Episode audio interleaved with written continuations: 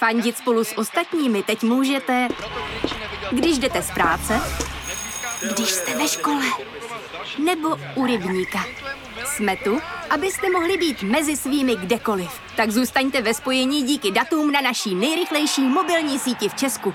T-Mobile.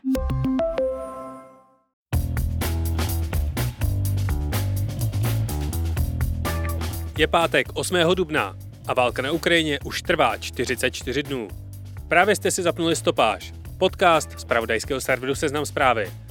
Mé jméno je Jan Kordovský a celý tenhle týden moc nevím, kde mi hlava stojí. Můžete mi prosím vás poslat nějaký zen materiál?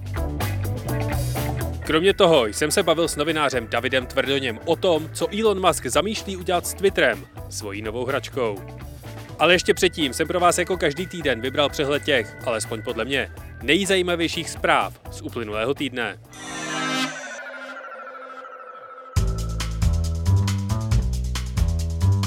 Sobotu se ukrajinská armáda dostala do města Buča nedaleko Kijeva, které bylo několik týdnů okupováno ruskými vojsky. Společně se záběry mrtvých těl na ulicích, masových hrobů nebo vyrabovaných domů se začalo hojně skloňovat slovo genocida. Město Buča navštívil i ukrajinský prezident Zelenský, který hororové scény následně přes videoprojev popisoval Radě bezpečnosti OSN. Šéf OSN i většina západních politiků volají po vyšetření válečných zločinů proti civilistům, za které jsou Putinovi vojáci v Buči zodpovědní. Evropská komise navrhuje plošný zákaz dovozu ruského uhlí do Evropské unie a další sankce. Spojené státy zavádějí sankce, které tentokrát zasahují i Putinovi dcery. Litva vyhostila ruského velvyslance. Francie, Itálie, Dánsko, Španělsko, Německo, Švédsko a Rakousko vyhošťují zaměstnance ambasád, kteří v zemích operují jako agenti. Ruské jednotky se hromadně přesouvají na východ Ukrajiny. Obléhání Kyjeva tak snad končí. Česká republika na Ukrajinu poslala tanky a další nespecifikované zbraně nebo materiál. Pravděpodobně nejsme jediní, jen se to u nás vykecalo. Vláda schválila snížení spotřební daně na naftu a benzín o 1,5 koruny na litr. Platné bude od června do konce září. Na čem se pěti koalice nedokázala evidentně shodnout, je obsazení mediální rady České televize. Vládní favority se ani na podruhé nepodařilo v tajné volbě obsadit. Podle serveru Irozlas čelí hradní parta podezření, že narychlo skartovala dalších 32 utajovaných dokumentů, o kterých se v prvních kolech celé kauzy nevědělo. Prezident Zeman chce ústavní soudkyni Kateřinu Šimáčkovou, která odešla k Evropskému soudu za lidská práva, nahradit Petrem Poledníkem. Ten je známý akorát tím, že měl vydávat neplatné rozhodčí nálezy, na jejich základě se vedly nezákonné exekuce. Národní centrála pro boj s organizovaným zločinem prověřuje financování příspěvků na sociální sítě Aleny Šilerové. A kancléř Vratislav Minář si na oficiální web Pražského hradu umístil video, ve kterém z požáru svého srubu v Osvětimanech obvinuje média, která jsou vůči němu kritická. V neděli ve Francii proběhne první kolo prezidentských voleb. Většina průzkumů, které ve Francii poslední měsíc vychází téměř denně, předvídá, že se 24. dubna ve druhém kole znovu utkají současný prezident Emmanuel Macron a krajně pravicová kandidátka Marine Le Pen. Rozdíl mezi oběma kandidáty se podle některých průzkumů snížil už na pouhých 5%. Nadějně vypadající kandidatura pravicové koalice, vedená Valerii Pekréze, ztratila momentum a aktuálně jí průzkumy v prvním kole přisuzují pouhých 8%. Turecký soud přesunul další řízení v případu vraždy saudského novináře Jamala Khashoggiho do Saudské Arábie. Všech 26 podezřelých si tak pravděpodobně může oddychnout. Prakticky tak končí šance na jejich potrestání. Rozhodnutí soudu je pravděpodobně ovlivněno snahou tureckého prezidenta Erdoana o zlepšení vzájemných vztahů se Saudskou Arábií. Ministr financí Velké Británie Rishi Sunak zaúkoloval královskou mincovnu, aby do léta vydala vlastní NFTs. Twitter stínově zablokoval všechny účty, které spravuje ruský stát. Například účty ambasád se tak nebudou objevovat ve vyhledávání, doporučování a na dalších místech. Propagandu si však mohou tweetovat vesele dál. Rusko oznámilo, že vypoví spolupráci na Mezinárodní vesmírné stanici, pokud nebudou bezpodmínečně zvednuty sankce. Zaměstnancům New Yorkského skladu Amazonu se jako prvním v celé firmě podařilo prohlasovat založení odborů. Podle serveru Intercept nebudou moci zaměstnanci v chystaném interním komunikačním systému Amazonu používat slova jako stávka, odbory, vakcína, zvýšení platu nebo záchod. A každoroční vývojářská konference Apple bude i letos v červnu pouze online. A co se stalo ještě? Mezivládní panel pro změnu klimatu IPCC oznámil, že světové emise uhlíku by musely do tří let kulminovat, aby se ještě podařilo odvrátit ty nejhorší scénáře. Technologie a metody máme, chybí vůle. Podzimní komunální volby proběhnou v pátek 23. a v sobotu 24. září. Viktor Orbán, který vládne Maďarsku od roku 2010, má opět ústavní většinu. Ropit ukázal nový navigační systém pražské MHD. Podle nové studie spolu houby komunikují houbým slovníkem, který čítá až 50 slov. Mikroplasty byly poprvé nalezeny i v lidské krvi. Firmy ve Walesu budou zodpovídat za odpadky s vlastními logy. Kandidátem na pražského primátora za koalici spolu bude Bohuslav Svoboda. Rories vydrží bez přistání létat až 10 měsíců v kuse a sčítání medvědů v Pyrenejích ukázalo, že se jim dobře daří. A stalo se toho mnohem, mnohem víc. Třeba jsme v Seznam zprávách postavili nové studio pro podcast 559 Lenky Kabrhelové. Ten už toto pondělí startuje na našem webu nebo ve vašich podcastových aplikacích. Takže nějaké změny a novinky tím pádem čekají i stopáž. Ale ještě předtím si poslechněte můj rozhovor s Davidem Tvrdoněm o tom, jak si nejbohatší člověk na světě koupil část své oblíbené sociální sítě a co s ní asi udělá. Nebo taky ne.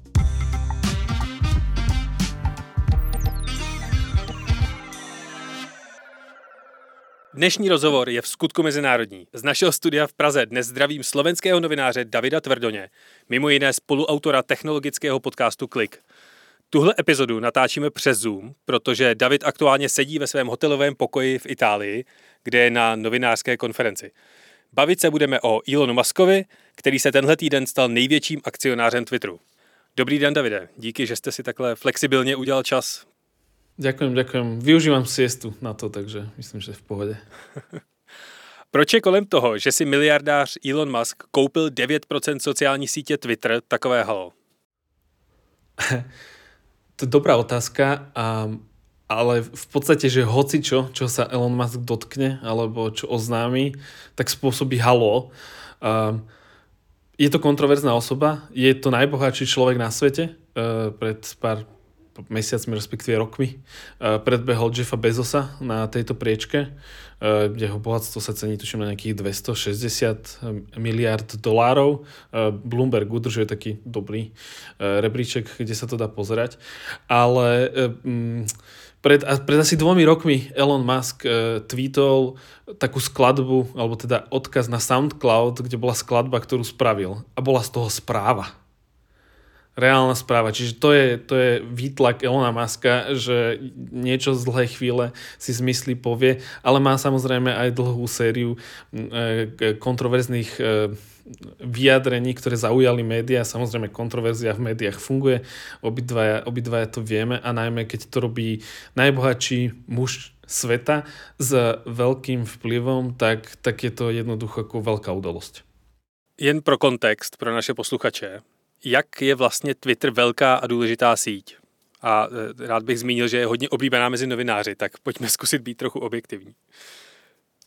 Myslím, že nebudeme objektívni. Pokojne môžeme povedať, že určite nebudeme objektívni, pretože uh, myslím, že obidvaja sme tam pomerne aktívni používateľia, ktorí... Nebudem hovoriť, že ju máme radi, lebo to je také... Uh, to, nemusí to byť pravda, ale že sme veľmi náruživí používateľia. Uh, dúfam, že slovičko náruživý nie je moc uh, mimo kontext. Um, teda 315 denne aktívnych používateľov, 315 miliónov denne aktívnych používateľov mal Twitter podľa svojich posledných kvartálnych výsledkov uh, 4. kvartálu uh, roka 2021. Um, pre kontext, TikTok, Instagram, YouTube, Facebook majú nad miliardu používateľov. Instagram naposledy hovoril, že 2, 2 miliardy, Facebook tiež nad 2 miliardy, YouTube tiež, TikTok majú nad miliardu. Aj Telegram má takmer dvakrát viac používateľov ako Twitter. Čiže ten Twitter, on, keď sa to zoberie globálne medzi sociálnymi sieťami, on je tak, že na spodku rebríčka top 20. A ale napriek tomu má enormný, neviem ako spísať, je to dokonca v Slovenčine, až výtlak. Jednoducho ten e, šum e, v spoločnosti, alebo respektíve to, čo dokáže vygenerovať um, jeden tweet, pamätáme si to z čias Donalda Trumpa, že keď Donald Trump niečo povedal, a ešte to bolo napríklad o raketách alebo o nukleárnych zbraniach, tak zrazu to bolo vo všetkých správach. Tá moc toho Twitteru je a to je podľa mňa v obmedzení toho, koľko môže človek odkomunikovať, má 280 znakov, ktoré môžu používateľia používať a tým pádom je aj veľmi vhodný na to rýchle šírenie informácií. No a jakým způsobem Twitter vlastně generuje peníze, když má v porovnání s ostatními sítěmi takhle malou uživatelskou základnu? To je presne ten problém sociálnej siete Twitter, že sa jej nedarí ako keby naplňať ten svoj potenciál biznisový.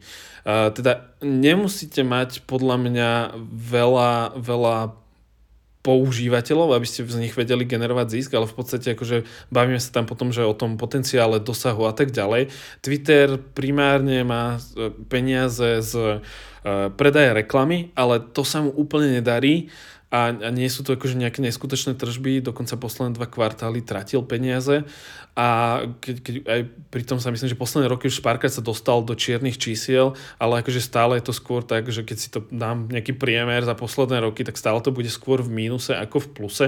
Um, snaží sa teraz vygenerovať nejaké nové uh, príjmy, uh, reklamy zaviedol minulý rok predplatné Twitter Blue, uh, ktoré ale však nie je dostupné v našom regióne. Je to dostupné napríklad v Spojených štátoch. Nás asi, protože všichni na Twitteru samozřejmě jsou nejchytřejší ze všech, ať už novináři nebo politici a i běžní uživatele, tak všechny samozřejmě napadá spoustu způsobů, jak Twitter vylepšit a jak mu začít generovat peníze ale uh, hlavně se nabízí otázka, proč do něj investoval svoje peníze Elon Musk. Uh, jak dlouho už se tušilo, pokud vůbec, že Musk má o Twitter investorský zájem? Verejne uh, sa začal o tom rozprávať až tento týždeň. Eh, Elon Musk mal samozrejme o Twitter veľký záujem, rád ho používa, tweetuje všelijaké veci, zapája sa do diskusí vďaka Twitteru, a pomohol napríklad uh, ukrajinskej vláde jednoducho doručiť im Starlinky a tak ďalej, len preto, že ho oslovili na Twitteri a tak ďalej, aj, v minulosti sa to stalo, ale len tento týždeň v pondelok, to je myslím, že 4. 4. 4. apríla, Elon Musk podal uh, verejné prehlásenie na americkú komisiu pre cenné papiere a burzy, čo je SEC, kde povedal, že vlastní 9,2% akcií. Keď je v Amerike niekto investorom vo verejne obchodovanej firme a má viac ako 5% akcií, musí to priznať, ide na, ten, na, tú, na tú stránku komisie, vyplní tam a na to sa môžu všetci ostatní pozerať. New York Times informoval uh, z, z prostredia blízkeho Twitteru, uh, že uh, Musk pred niekoľkými týždňami sám um, ako keby išiel a priš- išiel za šéfom súčasným Twitteru, Paragom Agravalom a povedal mu, že, že počúvaj, uh, kupujem túto akcie firmy, uh, nezlakni sa, poďme spolu niečo vymyslieť, alebo, alebo možno ten Parag mu povedal, že poďme spolu niečo vymyslieť teda, ale v zásade to dalo Twitteru nejakých viac týždňov dopredu, aby vedel o tom, že, že tie akcie sa uh, takto v, vo, vo veľkom nakupuje Elon Musk. Musk se tímhletím tajným nákupem dostal do správní rady Twitteru, což je poměrně důležitá funkce. Víme, co nejbohatší muž s tím, s tou sociální sítí vlastně zamýšlí? Uh, nevieme a je to jedna z vecí, ktoré sú pomerne otázne. Po odchode spoluzakladateľa Twitteru Jacka Dorseyho a zostala, zostala taká otázka, že kam sa bude sociálna sieť uberať. Odkedy nastúpil uh, do, do popredia, alebo začal byť šéfom Twitteru Parag Agrawal posledné mesiace, um, alebo respektíve už keď odchádzal Jack Dorsey, tak ten Twitter začal prinášať viac funkcií. E, viem, že vlastne aj vy v seznam správach využívate Twitter Spaces na živé audio konverzácie, e, ktoré používajú e, vlastne používate aj na, myslím, že nahrávanie live podcastov a tak ďalej. Je to pomerne obľúbené aj medzi inými médiami, Bloomberg to často využíva a ďalšie médiá. A to je jedna z vecí, ktoré, ktoré sa pomerne že trafil pred pár mesiac, pred mesiacom uh, Twitter najal takého uh, chlapíka, ktorý sa volá Michael Seaman. Uh, Michael Seaman je pomerne známa, známa postavička v Silicon Valley. On keď mal 17 rokov, tak uh, uh, ho ako keby Facebook najal. Mark Zuckerberg ho používal na to, aby pochopil, Eh, čo chcú a ako sa správajú mladí používateľia. Pomohol vytvoriť Facebook Stories, pomohol s eh, Facebook skupinami, potom išiel robiť do YouTube Shorts, eh, do, do Robloxu, teraz je v Twitteri. Je, je pomerne aktívny na Twitteri a proste akože snaží sa získavať nejaký vhľad a pochopiť, akože ako priniesť mladých ľudí. Ten Elon Musk prináša Uh, najmä dve veci. Jedna vec a tá hlavná je neistota, lebo, lebo Elon Musk jednoducho je, že nekontrolovateľná strela z toho, z toho že pre ňoho tie pravidlá keby platia ťažko a, a, a rád ich porušuje. A druhá vec je, že Elon Musk je veľmi, veľmi by som povedal, že až absolutistický zástanca slobody slova. Z toho, co vy říkáte, ať už je to třeba ta dohoda Paraga a Elona předtím, než se oznámilo na, na veřejnosti, že Elon Twitter skupuje, a nebo i z toho, jak eh, vlastně Elon na Twitteru funguje, on je prostě profesionální troll, tak eh, vodí investory těmi svými tweety a vyjádřeními a akcemi za nos. A já si myslím, že ho to jako neuvěřitelně baví. Ale trošičku mě právě děsí to, co teď zmiňujete, a to jeho absolutistické vysvětlování toho, co je to svoboda slova. Můžete nějak rozvinout, co on pod tím vidí? Myslí si, že můžeme najednou na Twitteru eh, říkat, že Adolf Hitler eh, nespůsobil holokaust? Myslím si, že áno, že on by, on by v tejto pozícii povedal, že áno, mal by, mal by, mali by mať ľudia právo to povedať, aj keď nie je pravda. Keď doručil vlastne Starlink na Ukrajinu a pýtali sa ho, že či zakáže, aby sa e, ruské dezinformačné propagandistické médiá, aby neboli dostupné, nedali sa čítať jednoducho e, cez Starlink, tak povedal, že spraví to jedine vtedy, ak mu niekto priloží zbraň k hlave.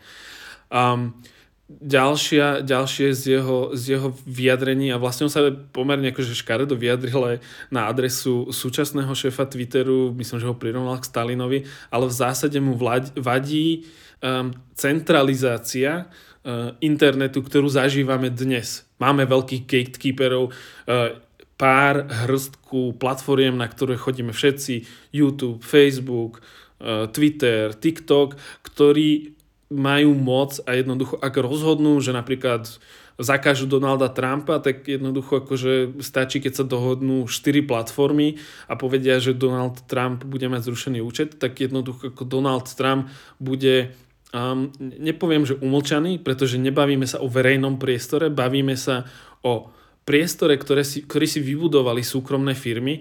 Čiže ak sa bavíme napríklad že o slobode slova, sloboda slova by mala byť o tom, že ja vidím teraz pred hotel alebo otvorím si hotelové okno a začnem z toho kričať, čo len chcem. A, a, a to je ako moja sloboda slova, že to by ma nikto nemal za, zastaviť ale potom je ďalšia vec, ak ja prídem na nejaké súkromné miesto, ktoré nevlastním ja, nevlastní to štát a ja sa tam začnem rozčulovať a oni ma odtiaľ vyhodia, napríklad um, uh, by som išiel do nejakého podniku a začal by som tam rozprávať nezmysly, um, tak ma majú právo vyhodiť, lebo je to ich miesto. A toto je presne tá, to, ten, ten rozdiel, že keď sa bavíme o slobode slova, tak tie platformy to vedia nastavať aj keď boli k tomu skôr prinútené v poslednom čase a tiež mali, veľa z nich malo ten pohľad, že, že nie, áno, malo by to byť tá sloboda slova, ale keď, sme, keď videli, uh, aký, aké to malo dopad, ako niektorí zlí aktéri zneužívali toto, tak museli urobiť pravidla. Čiže presne je teraz otázka, že ak by sme sa pozreli vlastne keď už to Elon Musk oznámil, tak jemu začali písať veľa jeho prívržencov, ktorí sú aj prívržencami bývalého amerického prezidenta Donalda Trumpa, aby, aby zatlačil na Twitter, aby mu vrátili jeho 88 miliónový účet, aby mal k nemu prístup, lebo Twitter ho zablokoval navždy. A Elon Musk se teď sice stal největším akcionářem, ale pořád vlastní nějakých 9,2%. Může on prostě mávnout rukou a vrátit Trumpovi takhle přístup k jeho účtu? Správna rada Twitteru mala 11 ľudí.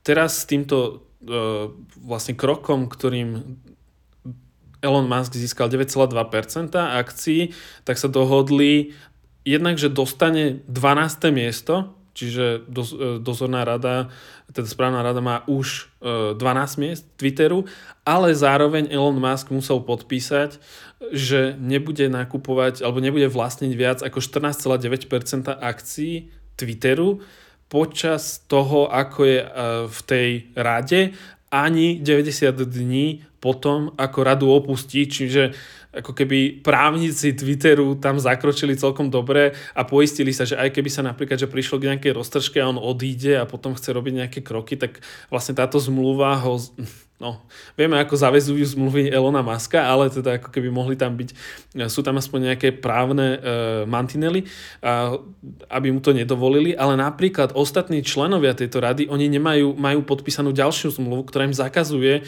hovoriť do toho, čo, alebo teda rozprávať sa s ľuďmi, ktorí robia produkt, teda rozprávať sa a hovoriť ľuďom, čo by mali ako keby aké funkcie robiť. Elon Musk toto nemá podpísané, čiže očividne tam boli nejaké vyjednávania, že kde sú tie mantinely. A počas tých pár týždňov, čo teda Elon Musk sa rozprával s tým Paragom Agravalom, tak sa rozprávali podľa informácie s Jackom Dorsey, s ktorým, s ktorým akože dobre vychádza Elon Musk a oni sú všetci traja veľkí fanúšikovia blockchainu, Web3, NFT, krypto a jednoducho v podstate jedným slovom by sa to nazv- dal nazvať, že decentralizácie, aby tá, tá ako keby moc išla dole od používateľov a aby to nebolo že centrálne riadenie. Čiže vieme, vieme si predstaviť, že asi to bude Elon Musk tlačiť týmto smerom. Ještě předtím, než vyšlo najevo, že Musk skupuje akcie, tak eh, právě Jack Dorsey, původní majitel nebo respektive zakladatel Twitteru, tweetoval, že se cítí jistým způsobem odpovědný za to, že se web centralizoval do těch pár velkých služeb, které si teď můžou dělat, co chtějí. Já se vsadím, že určitě spoustu lidí si úplně teď klepe na čelo, proč tady se 20 minut bavíme o tom, že si nějaký miliardář koupil kus sociální sítě, ale nemyslíte si, že teď eh, tady vzniká takový blok těchto těch krypto lidí, kteří se chtějí postavit třeba proti Facebooku, který je centralizovaný a nevypadá to, že by eh, se Mark Zuckerberg nějak tvářil, že by se mu to nelíbilo a pokusí se opět vrátit nějakou rovnováhu na internet? to by som povedal, že to je taká idea, idea, zidealizovaná predstava toho, čo by sa mohlo stať.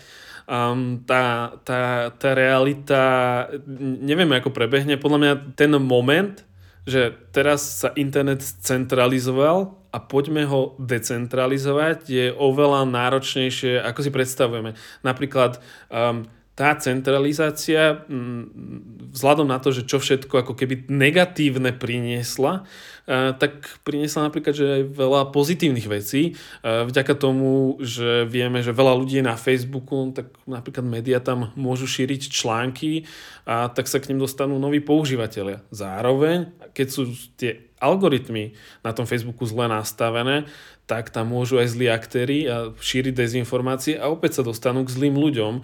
A, ale to je potom ako keby skôr o tom nastaviť, aby to, aby to fungovalo. Tá decentralizácia, to, totiž napríklad, že šírenie obsahu na decentralizovanom internete, keď si predstavíme 10-20 rokov dozadu, ako to fungovalo, tak v podstate internet bol, že blogy. Aj, aj teraz väčšina stránok, väčšina stránok, ktoré vznikajú, počúval som minulý rozhovor so šéfom Automatiku, čo je vlastne firma, ktorá programuje WordPress, čo je najväčšia, najväčší ako keby tvorca webov na internete, myslím, že až polovica internetových stránok na celom celom svete používa WordPress, tak on hovoril, že väčšina tých strán, ktoré sa zakladajú, tak nie sú že ani e-shopy, ani nič iné, ale sú to jednoducho blogy, že ľudia si zakladajú osobné stránky a píšu na nich. A toto bola väčšina internetu pred tými 20 rokmi. Keď som ja chcel sa niečo dozvedieť, no tak som musel ísť na nejaký, alebo proste jednoducho prišiel som na nejaký blog, dal som si odoberať blog cez RSS, to mi chodilo a keď som a nové, nové stránky som objavoval tak, že ten bloger, ktorého som sledoval, jeho blogy čítal, tak on odkazoval na iných, alebo videl, že niekto zareagoval na jeho blog a jednoducho bola to takáto sieť. Čiže bolo to pomerne prirodzené, ale zároveň to to objavovanie nového obsahu bolo oveľa obmedzenejšie, by som povedal. Čiže má to svoje pre aj proti a pff, ja, neviem úplne, akože kokcem teraz, lebo, lebo neviem úplne povedať, že ak by mali ľudia si vybrať, tak podľa mňa si väčšina vyberie, aby zostal ten aktuálny systém, tá centralizácia. No, já mám tři teorie, proč si myslím, že by si Elon mohl koupit Twitter. Chce generovat víc peněz, nebo chce mít záruku, že mu jeho trolení nikdo nebude moc kontrolovat a blokovat a omezovat, anebo chce udělat tuhle tu revoluci v internetu. Co si myslíte vy? Ja by som sa asi stotožnil s názorom môjho spolumoderátora z Kliku, ktorý hovoril, že Elon Musk sa nudí a, a, a, a preto to robí, lebo, lebo potrebuje mať e, e, trochu akože vzrušenia v živote, ale dobre, takže bez srandy, skôr by som sa pridal presne k tomu, že um, výhod, on, on pred pár dňami písal na, na svojom Twitteri, že uh, rozmýšľal nad tým, že či neurobí novú sociálnu sieť a práve, práve tá moc, že teraz by mohol ovplyvňovať, ako sa Twitter vyvíja. A, a možno mu niekto aj povedal, že akože urobiť novú sociálnu sieť nie je také ľahké, veď pozrieme sa na uh, Donalda Trumpa a jeho Truth Social, ktoré je po mesiaci, takže je to katastrofa. E, titulok BBC e, z konca minulého týždňa, kedy sa pozreli na Truth Social, ako to tam vyzerá, tak akože tam bolo, že je to katastrofa.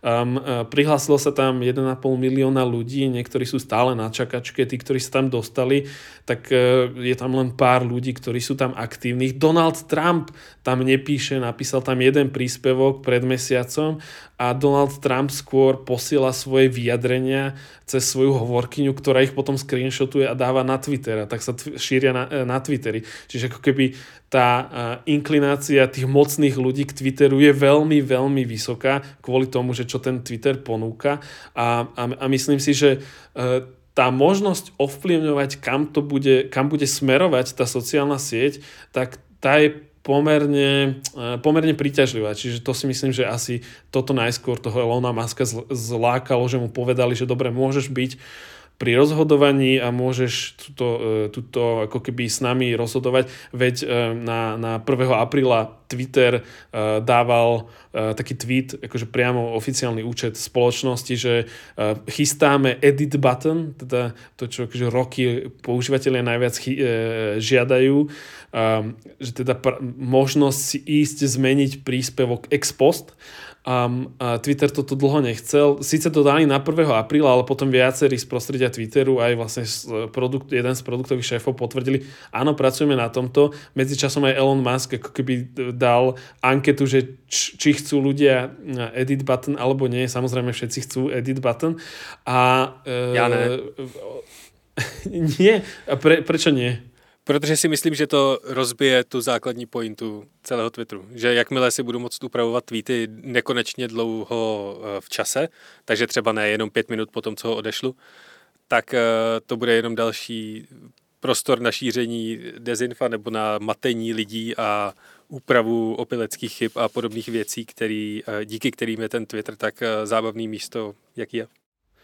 Podob, podobný názor má inak Alex Stamos, bývalý, bývalý šéf bezpečnosti Facebooku, ktorý odišiel po, hm, po tom, ako ho nechceli počúvať vo Facebooku, ako spraviť platformu bezpečnejšou. A teraz vlastne pracuje na, na, na Stanford e, University e, v, v, v Internet Observatory a on, on tiež si akože toto myslí, že môže to skôr priniesť viac zla a ako dobrá čo, je, čo si myslím, že sa stane, a to je ako keby jedno z odporúčaní, ktoré som videl pre médiá napríklad, je, že um, prestaňte, prestaňte vkladať tweety na svoje stránky, ale začnite screenshotovať čo nie je úplne šťastné, akože vložiť tweet, preto používame v médiách tweety, lebo je ich le- veľmi jednoduché vložiť a, a, a vlastne naše systémy sme si mnohí upravili tak, že zoberieme len odkaz, URL adresu, vložíme a ten tweet sa zobrazí.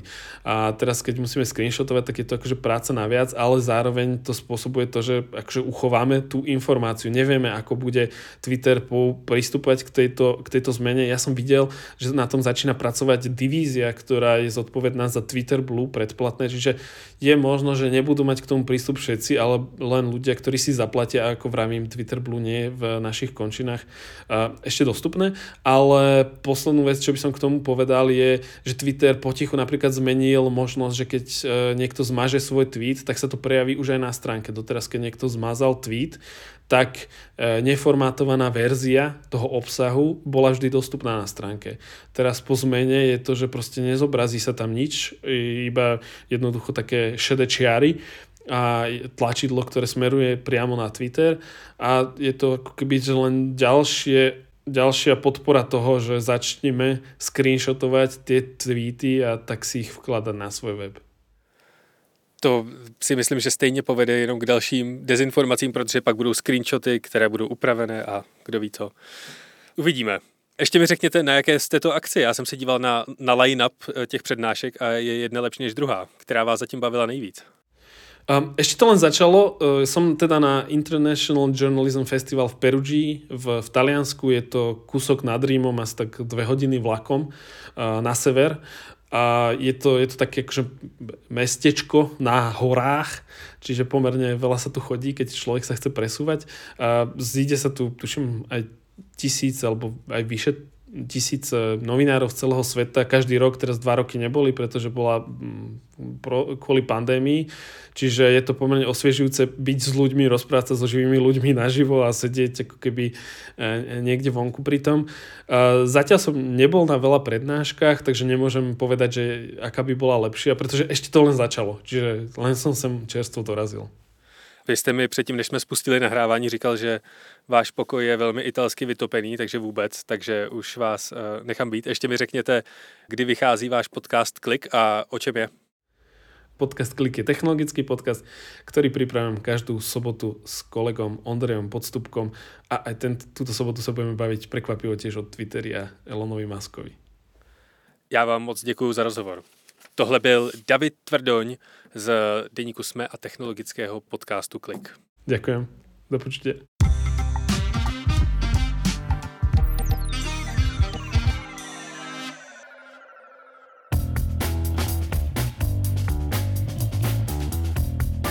A to je ode mě pro tento týden opět vše, tedy skoro.